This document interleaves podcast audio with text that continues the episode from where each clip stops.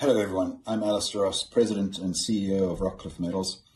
Uh, today's short video is attached to our press release on ore sorting. And boy, is this ever an exciting one. Uh, Tower's been exciting us so far, and ore sorting is just keeping the excitement going for us. Um, highlights for me are huge. One similarity between the properties says the ore sorter, same ore sorter should work at both properties. Uh, they're both responding very well. What is that response?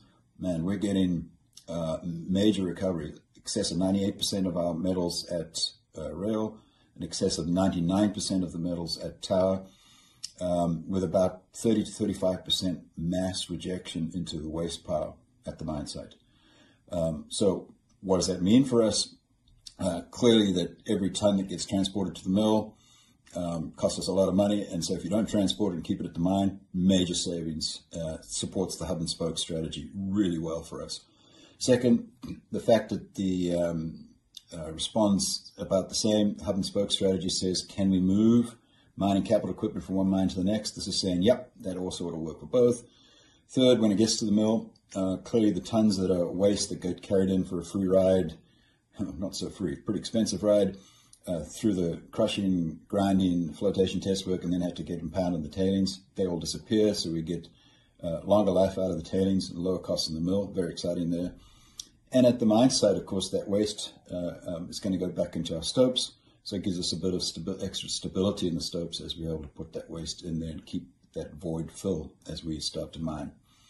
Um, the other important part for us is that uh, an inherent uh, issue for narrow vein mines, which is clearly what ours will be with the 1.6 odd meter widths of uh, ore, is that uh, you normally get a, quite a lot of dilution. Um, you know, the wider the ore body, you get the same amount of rock with it, so the percentage dilution is much less. So narrow vein mines, you still take the same amount of rock on either side of your of your ore body, uh, and it just ends up being a lot of tons in our case.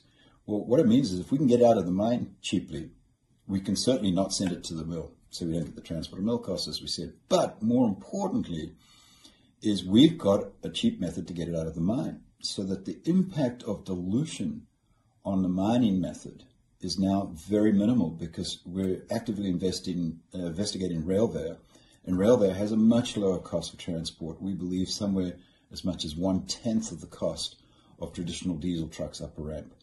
So that's huge for us, and of course it means that uh, the targeted method for getting a lot of tons out of narrow vein ore body no longer need to be restricted by tight controls around ensuring dilution doesn't flow because we'll take care of the dilution way cheaper than we will by slowing the productivity down. We look forward to showing all of this in the PEA as we understand the multiple factors that come together. But all around, we believe it's a major contributor to getting one of these mines up and running early. And so we hope to inform you, you um, with the PEA results on that as soon as we can.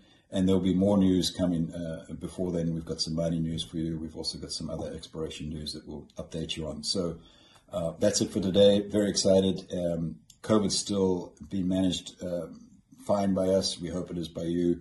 And until the next one, please stay safe. Bye bye.